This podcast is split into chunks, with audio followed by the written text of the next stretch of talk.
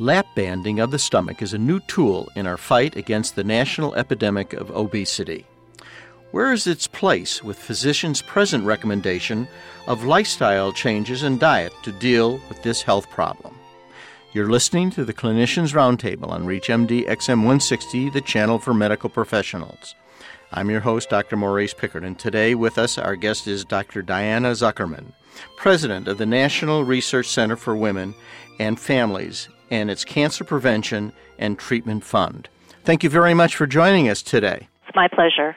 What is lap banding, and who has the FDA approved its use for? Okay, sure. Well, the lap band is a medical device that is a permanent device and that's put in the stomach area to reduce the size of the stomach in terms of what amount of food a person can eat. It's a very drastic result.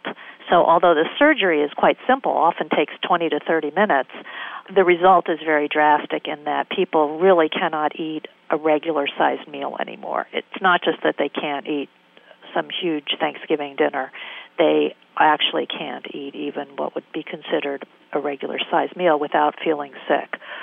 So it's a real lifestyle change, and it's chosen by people who want to dramatically lose weight. This is not for people who want to lose 20 pounds. This is for people who want to lose 100 pounds or even more. So it's an alternative to other kinds of bariatric surgery, such as gastric bypass surgery. And it's considered less radical than gastric bypass surgery because the band can be removed. And has the FDA set any kind of guidelines about whom this should be used on? I mean, a criteria of weight or comorbidity, for example? Yes, exactly. When the FDA approved lap bands in 2001, they had restrictions, and the restrictions were based on two criteria. One is they knew that there would be risks for this surgery, so they wanted to make sure that the benefits would outweigh the risks. And also, and perhaps for that reason, the studies were limited to who could be in them. So, as I said, it's not for people who want to lose 20 or 30 pounds.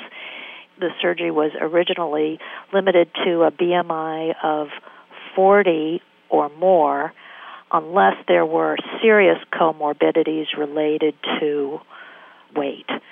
So, if a person had a BMI of 35 with serious comorbidities, they would be eligible. Those did not have to be things like diabetes or heart disease. They could be other kinds of comorbidities, such as osteoarthritis of the knees or hips, that could improve if the person weighed less, for example. So it wasn't necessarily people who were in immediate danger of dying from overweight, but it was intended for people with real strong risks associated with being overweight. You wrote an article in the New York Times about the FDA deciding to expand the group of patients and lowering the criteria of those who are eligible for lap banding. Can you explain this? Yes, that's absolutely correct. And this was not FDA's idea, this was the company's idea. I see. They asked could they lower the BMI criteria to 35 for people with no comorbidities and to 30 for people with some kind of serious comorbidity. As a result, the FDA said, well, do a study of people in that weight group and show us the data, and then we'll decide what to do. Because again, they wanted to make sure that this was a procedure where the benefits would outweigh the risks. And obviously, the benefits are less impressive when a person is, for example, five foot six and weighs 186 pounds than if that person is five foot six and weighs 250 pounds. So the benefits are lower when the people are less overweight, but the risks are potentially the same, or they could be different. So that was the purpose of requiring more studies, and those are the studies that the FDA has recently reviewed and had a meeting, a public meeting, with their advisory committee on the topic to see what should they do. And what did this advisory committee recommend? The advisory committee was quite critical of the company's research. The study of people at this lower BMI only had about 149 patients. Almost all of them were women. There were only 14 men in the entire study. Most of the patients were white. There were hardly any African Americans or Hispanics or Asians, for example, and and that could be important because as you know, there's some severe problems with obesity in different minority groups, not just white people, and so you would want to know if this lap band is safe and effective for everyone. And one might assume it would be equally safe and effective regardless of it, whether it's a man or a woman or a person of color or a white person. But in fact, in the study that was provided to the FDA, the men didn't do too well. They didn't do nearly as well as the women. They were much more likely to have problems and much more likely to have their lap band removed in a short period of time. And that, I should say, is consistent with other studies that were reported by the Agency for Healthcare Research and Quality, which is another federal agency. And they had reported in their report on bariatric surgery more generally that men were three times as likely to die when they have bariatric surgery than women. So there's reasons to be concerned about whether men are going to do well, and it's very unfortunate, of course, when you only have 14 men in a study because you really can't say anything based on that. But despite these very heavy criticisms of the studies, most of the people on the advisory committee did recommend expanding approval, mainly because they see obesity as a very serious problem that is very difficult to treat. And so their feeling was that it's better to have this as an option than to not have it. If you're just tuning in, you're listening to the Clinicians Roundtable on ReachMD XM 160, the channel for medical professionals. I'm your host, Dr. Maurice Pickard, and our guest is Dr. Diana Zuckerman, president of the National Research Center for Women and Families in Washington, D.C. And we're talking about lowering the BMI threshold for lap bands. We talked about comorbidity, and you brought up the question of older people who are more likely to have comorbidity, heart disease, arthritis. Is there any studies to show that their comorbidity, and we know diabetes certainly is improved when people lose weight, what about the other comorbidities that are used to qualify? What happened to them? Did they benefit? Well, the big issue here, and it's a really interesting one, is there doesn't seem to be any doubt that when people lose weight, whether they lose weight naturally by diet and exercise, or if they lose weight through bariatric surgery, absolutely it seems to improve their health in terms of diabetes, heart disease, potentially arthritis, although that might take longer to study. But the problem in using that information and knowing what to do with it is that the studies have all been very short term. So we know that when a person gets a gastric lap band, they lose weight dramatically, or at least they can. Not everybody loses weight. In fact, some people don't lose any weight from a gastric lap band, presumably because they end up eating small amounts of food all day long, and that doesn't help them lose weight. But people can lose 100 pounds or even more within six months or within 12 months. But most of the studies seem to show that that weight loss stops after about a year. So most of the weight is lost within the first six or 12 months. And then after that, at best, it stabilizes. And at worst, the people start gaining weight back. So although in the short term, there is no doubt that this can be very helpful in terms of a person's health. What we don't know is what you know what's that person going to look like two or three years down the road. Are they going to still have lost that hundred pounds, or will they have gained some or even all of it back? And you know, just the way people often do when they try diet and exercise.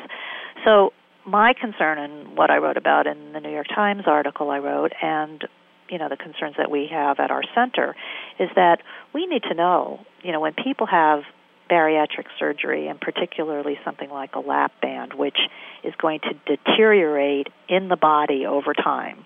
There's no doubt about that, and the research has shown that you know people have to have their lap bands adjusted, they have to have them removed and replaced.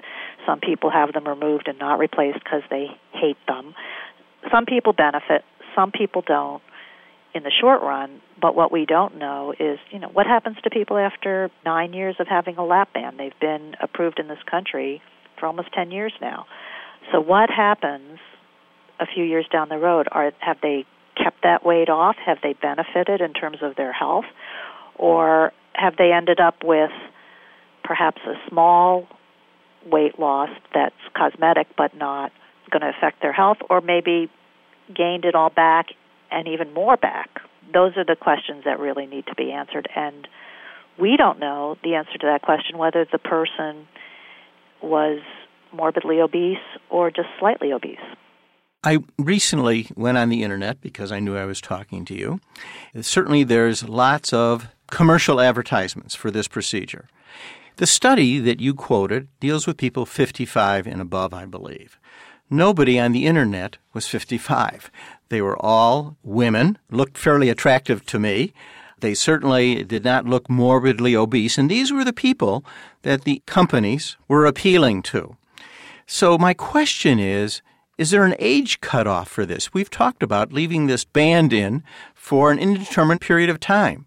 If you're 30 years old when you have it put in, there's got to be an added significance to this and an added concern. And it appears that the commercial appeal isn't to the people who are in this study, the morbidly obese, but to the general population who want to be, shall we say, more attractive. Well, that's exactly the concern. This is a dramatic surgery. As I said, not because it takes a long time, it doesn't. 20 to 30 minutes seems to be typical now. It used to be longer, but now it's often an outpatient procedure that's very quick.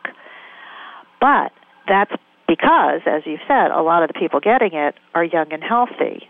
You know, they're supposed to have a comorbid condition maybe they do, but maybe that comorbid condition isn't a really serious one. So the surgery is pretty quick. The other thing is that the studies that were provided to the FDA were all based on patients 55 and under. There were no patients over 55, and yet Medicare is paying for these surgeries. And one might ask, why is Medicare paying for a surgery that has never been tested on people over 65, which is what Medicare is for. Not only not study people over 65, haven't even studied people over 55, because we don't really know how well a person's going to adjust to this huge lifestyle change. And of course, they're supposed to have health problems in order to be eligible for this the lap band. So we really know very little about how safe or how effective this lap band is for people over 55. In terms of the advertisements, they have been accused of being very misleading. I mean, you have these ads that say "Save your life today" and you know, "Change your life today," but we don't have data showing how many people really have health benefits from lap bands.